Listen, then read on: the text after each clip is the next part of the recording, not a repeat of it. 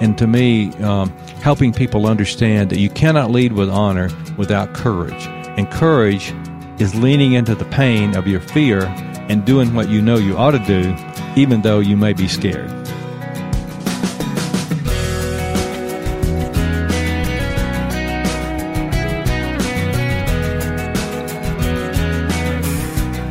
We'll meet a former POW today on First Person. Welcome, I'm Wayne Shepherd.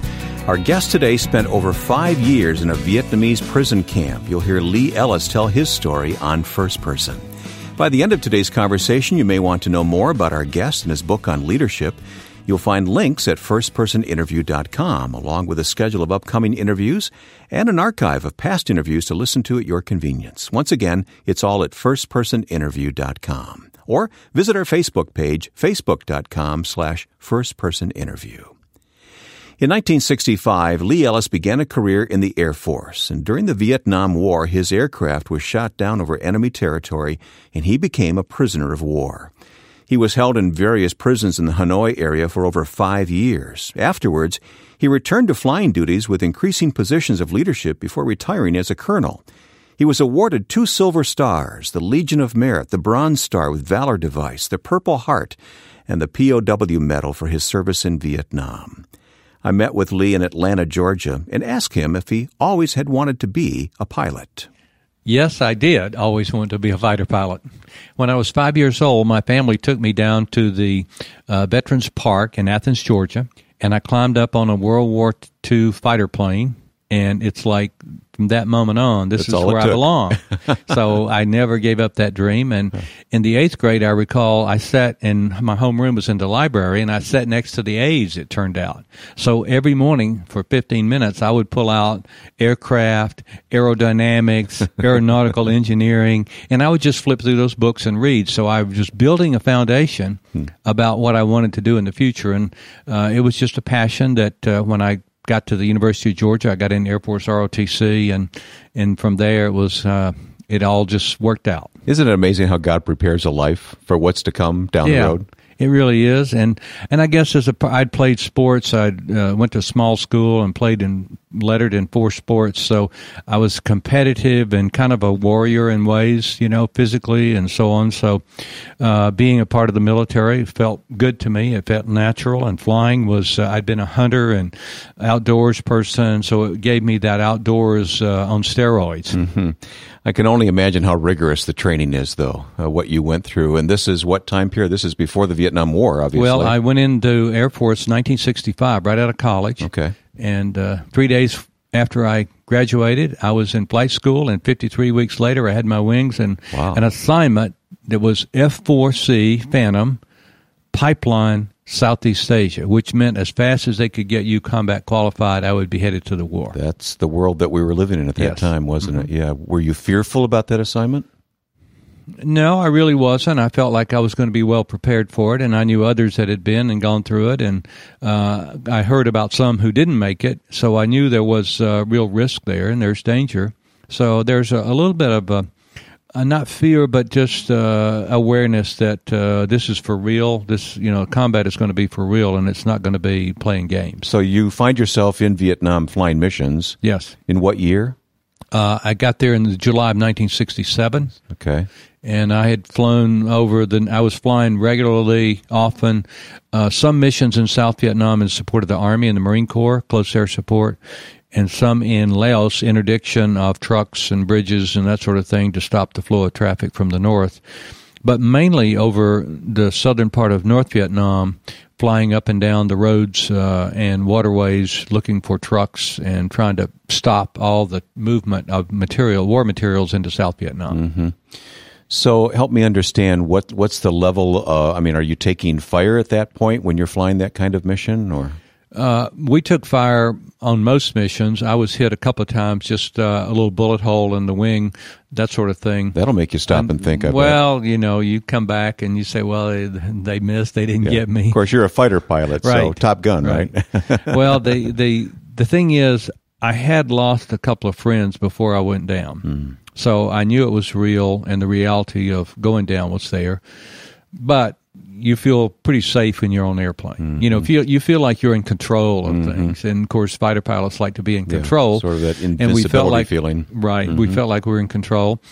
The uh, the particular day that I went down, uh, we were attacking some gun sites on the ground, and there was a lot of shooting that day because they were shooting at us as we came down the bombing dive. A lot of uh, tracers, a lot of flak, and then something happened right after we dropped our bombs, whatever it was. Uh, our wingman said we were hit. Anyway, it blew into several pieces. Hmm. Fortunately, the can- the cockpit stayed intact, and everything in it worked for the ejection process. Mm-hmm. And my partner and I in the front seat, uh, I was the junior birdman in the back, right out of flight school. And we were both pilots, but uh, we both were able to eject safely. We hadn't didn't even have communication. It was uh, the airplane wasn't flying; it was really tumbling. So there you are. You find yourself on the ground after ejecting. Yes, and things got rather dicey for you, didn't they? Well, they did. I was uh, had a good parachute descent. It wasn't very long one, but I had a good one. Were you conscious and thinking? Oh yeah, I was. I was working like a like I was in the office working in a crisis, but I was working, uh, checking my parachute, activating my beeper, making decisions about whether or not I would activate my uh, life preserver, and slipping my parachute, trying to get to a good landing zone away from the enemy. All those kinds of things but once I got on the ground, they were within 20 yards of me instantly and surrounded me. So there really wasn't a chance to get away. I made one radio call to my wingman and uh, said, Hey, I'm on the ground. Start strafing mm-hmm. 400 meters north to the river. I'm headed south to the river. But after the war, they said, we can't shoot that accurately. They were too oh, close to you. Yeah. So, so, you had no chance. No, I had no chance to get away. I really didn't. Well, the whole story is told in your book leading with honor and i do want to recommend that to our listeners and i will only hit the the very sketchiest of details here today with you lee because i also want to talk about how god is moving in your life today. But right. were you a christian by the way at this time? Yes i was. Uh, i grew up in a christian home and, and what a, a glorious uh, heritage that was. And to grow up in, in a family where we read the bible together we prayed together we went to church uh, usually two or three times a week and uh, I had even spoken as uh, on Youth Day. I'd preached a sermon, you know, so I knew that God had His hand on my life. I always felt God's presence in my life, and I always felt blessed and guided by God. And I, you know, I just felt like He was there and He had a purpose for my life. Yeah. Well, that faith had to sustain you because you found yourself a POW in the hands of the North Vietnamese for how long? Five years, four months, and two weeks. Almost five and a half years. Wow. That's yeah. inconceivable to any one of us who has never gone through something like that. Well, it's almost inconceivable to me, except that we did it. And yeah. some guys were there much longer. I felt like the, you know, I was the, probably the youngest uh, POW in most of the time in most of the camps and the junior ranking. So, and there were some guys who'd been there two years when I got there. So some were there seven to eight years. Mm in chapter one of the book, I talk about know yourself. I knew who I was in Christ. I knew I was solid in that I knew my purpose in life was to honor my Heavenly Father and to represent Him on this earth. And that my goal, understanding my goal of as a military person, was to live up to my duty and represent my country well. And so those kind of things, being grounded in those kind of things, really helped me sustain uh, uh, my faith and my service over those years. Mm-hmm. Now you were in the Hanoi Hilton, but that wasn't the only place that right. you were. I started out there and spent nine months there in a cell that was six and a half by seven feet, about the size of a small bathroom. Hmm. Well, it was our bathroom. Yeah, we had a three and a half gallon bucket. Fortunately, it had a lid, but it was our bedroom our dining room, and our living room for the next nine months. Four of us in that little cell. Talk about the communication that you had with each other. I mean, you're in individual yeah. cells, right? But you found a way to communicate. Well, we didn't have any initially because it was a maximum security cell with no walls touching. But eventually, some guy got up under a window and passed us the tap code, which was a five by five matrix. Uh, you go down and then across. So you tap the down and then you tap the across. So high would be HI would be down two and over three for the H and down two and over four for the I. Huh. So it was. Uh,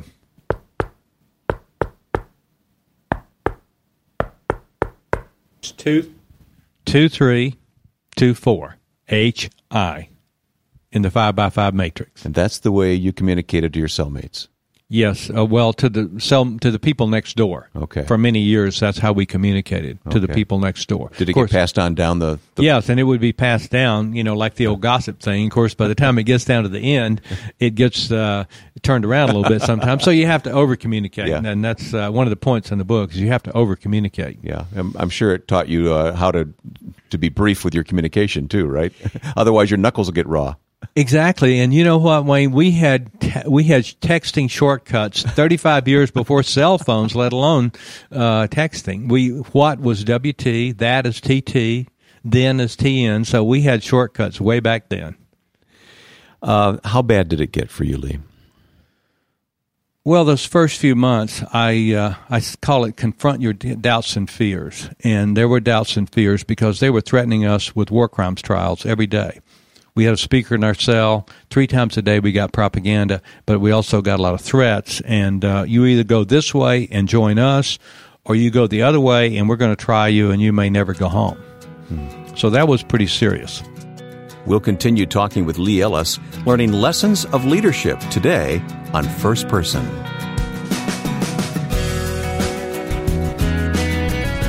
Last week, you heard us talk about the movie Not Today, as well as the companion book Why Not Today, with authors Matthew Cork and Ken Kemp, which is all about alleviating the suffering of the untouchables, the Dalit in India. This effort is underway in cooperation with Operation Mobilization, an international ministry proclaiming Christ to the world.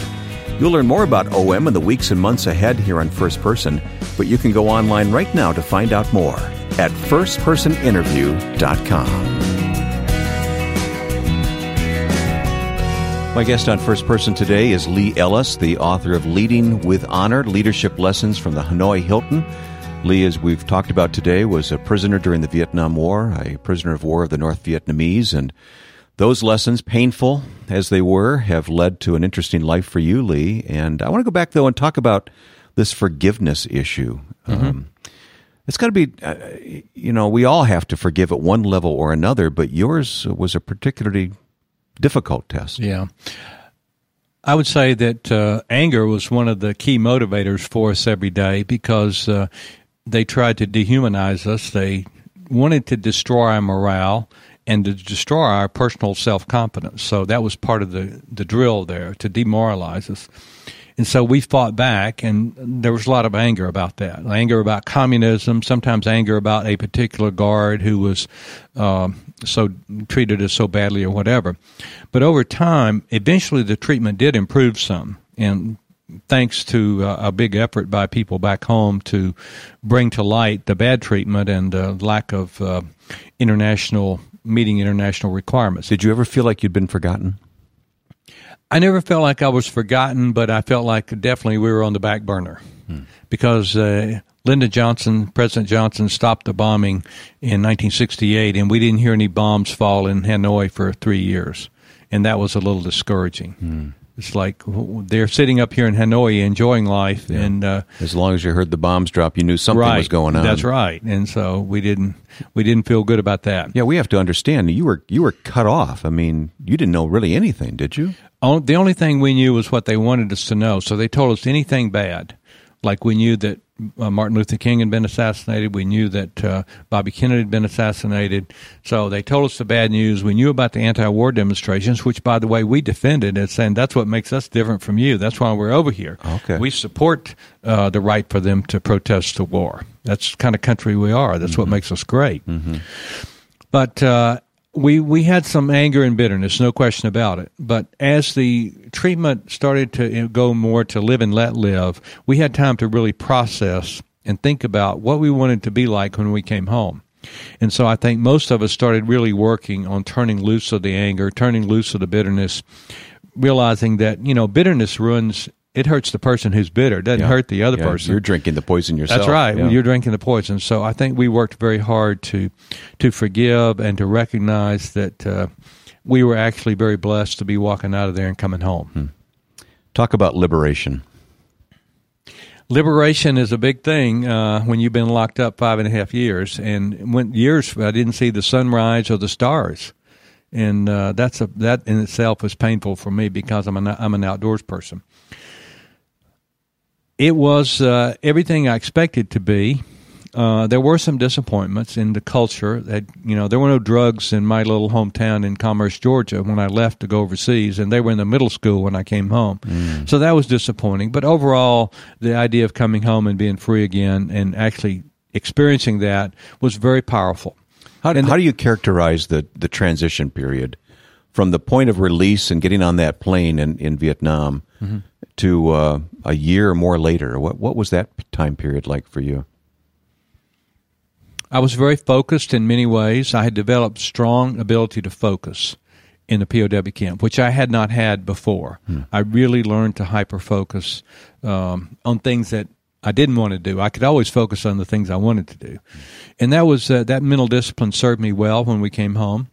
Uh, the hardest problem I had in adjustment was just keeping up with stuff because I'd had no stuff for a long right, time. Now right. I've got sunglasses and car keys and all sorts of stuff to did keep up with. Ever become overwhelming? It did. Uh, when I first went back to work, I remember went going down to a place like a Lowe's or Walmart. I, I think it was prior to them even existing, but I was looking for some shelving for my stereo stuff. And I was overwhelmed with all the decisions, all the mm-hmm. possibilities mm-hmm. that I walked out of there and I said, I just don't, I can't make a decision. Mm-hmm. There's just too many options here. Mm-hmm. And that was a little, I thought there might be something wrong with me. And I talked to some of my buddies and they said, no, we're having the same problem. We, we haven't made a lot of decisions in the last few years. Lee, take a moment and characterize spiritually the transition for you, and and looking back on that whole experience now, what what what was that all about, and what was God doing? I had a lot of time to reflect. And some of the things I saw as I reflected back in myself, and I have a pretty high ego.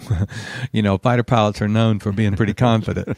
but as I reflected in that cell, I was I was able to go back and see times when I had not been the person that I really wanted to be. I wasn't living always the life that I wanted to live in my uh, responsibilities as a Christian, as a person. So I made some commitments about that uh, and how I wanted to live and how I would live. I also we didn't have a Bible all those years, and even though we asked for them weekly almost, we would bug them on that, and they they were terrified of religion. They wouldn't give us one, and finally they let us read one for a couple hours on Saturday. One person out of the cell could go read it and take some notes. Hmm. So they did that for a while, and then they quit that. But I one of my commitments was to read the Bible regularly and uh, I did, and I have uh, all these years.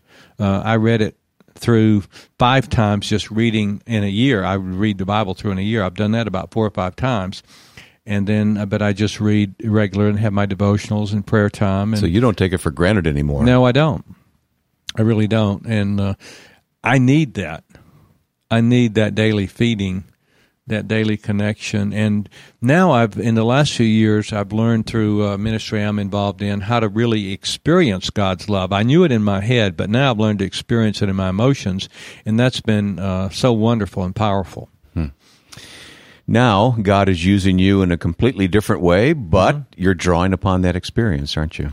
Yes, I am. Um, the book Leading with Honor, that title, I'm concerned about leadership overall in the country and how people don't do what they know they ought to do. I think leading with honor, first and foremost, is doing what you know you ought to do. You know, we, we know we have the Ten Commandments. We were taught at home. We're taught at school. We have laws and we have professional ethics, and it goes on and on. We're Boy Scouts. Uh, you know, the Rotary. Uh, everybody has a, a, co- a creed and a code. Mm-hmm. So we mm-hmm. know what to do. But out of fear, usually out of fear, people, sometimes greed, but fear, people don't do what they know they ought to do, and then we all suffer for it. And to me, um, helping people understand that you cannot lead with honor without courage. And courage is leaning into the pain of your fear and doing what you know you ought to do, even though you may be scared. Hmm.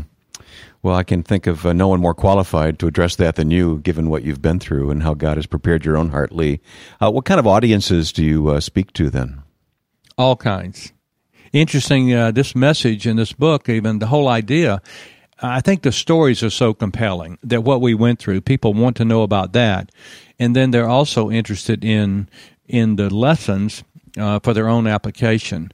So it's uh, I've spoken to nurses between 40 and 50 years old and they are interested in the story and grandmothers that are interested in the story um, CEOs. I've got a number of CEOs have endorsed the book and they bring me in to speak. Uh, general officers. Uh, next week I'm flying to Tucson and the three star general there of 12th Air Force has invited me to speak at their heritage celebration. So it, it varies. Mm-hmm. So do you maintain an active uh, ministry with, with the military at all? I don't really have a ministry, but I do go and speak. Okay. Uh, so I'm not involved in ministry, but I do get to speak, and I share a little bit of my faith because it's just part of who I am sure. when I speak. Mm-hmm. That you know, faith in God was so important to us there, uh, to everybody, and uh, our leaders had strong faith, and that was you know the leaders there were, were so incredible because they the ones that bear they bore the brunt of the torture, and they made the rules, but then they had to go first to test them. Mm-hmm time and time again, and they just kept bouncing back and standing up tall and leading with honor. Our mission was to return with honor, and these people led with honor, and I want to honor them as I speak and as I share from the book. As a matter of fact, today, when we finish this conversation, you're off to address uh, someone on a military base, right? That's right, here in Dobbins Air Force Base in Atlanta. Mm. Yeah. I think my personal mission has focused as a leadership consultant now for 15 years and a coach is focused on bringing freedom to the captives. Wow. Because we're all captive to some degree. Right. Something is holding us back from the past, some message that we believe, some habits that we have, some behaviors that we do that are holding us back. So my goal is to free people to climb to the next level, mm-hmm. to lead at the next higher level and they have to get freedom. And I literally can see, I'm not literally, but in my mind and experience, I can see shackles falling away from people as mm. they get freedom from things that have been holding them back. And now they're leading in a much more free condition. Well, Lee, it has been a pleasure talking. We've known each other for a number of years, mm-hmm. and it's good to get reacquainted again. And so excited about leading with honor this book. But as you look back over this unique life that God has led you uh, through up until this point, and how He's using you now, is there a is there a scripture verse? Is there one of the principles from the book that you want to close with today? Well, I'll just tell you, Psalm 1 was very important. I had that memorized, and of course, Psalm 23, I had those in Psalm 100. I had those memorized. So those played a lot in my head. And then Romans 8 28, hmm. uh, being able to know that regardless of what happened, you know, God was going to be with me and that we're going to get through it and come through somehow. And I don't understand all that. I just know by faith I believed. And I believe that you must believe. Without belief and without faith eh, that you're willing to step out and take action on, uh, we're pretty powerless. Well, the book, which Lee has written, is titled Leading with Honor Leadership Lessons from the Hanoi Hilton. And it was an honor to talk to Lee and through our conversation honor veterans today. If you'd like to follow up on this interview and learn more about Lee and his book, please visit us at firstpersoninterview.com. Lee is also in demand as a speaker, and you'll find the information you need at firstpersoninterview.com. And then, if you'd like to see what's coming up in the weeks ahead, we have published the schedule online at the same website, firstpersoninterview.com. And I hope you'll take the time to look through the archive and listen to interviews you may have missed on the radio. Both the schedule and the archive are found at firstpersoninterview.com. We also have a Facebook page, facebook.com slash firstpersoninterview. Next week, you'll meet Dr. David Hunt. Now, with thanks to my friend and producer Joe Carlson, I'm Wayne Shepherd. Join us next time for First Person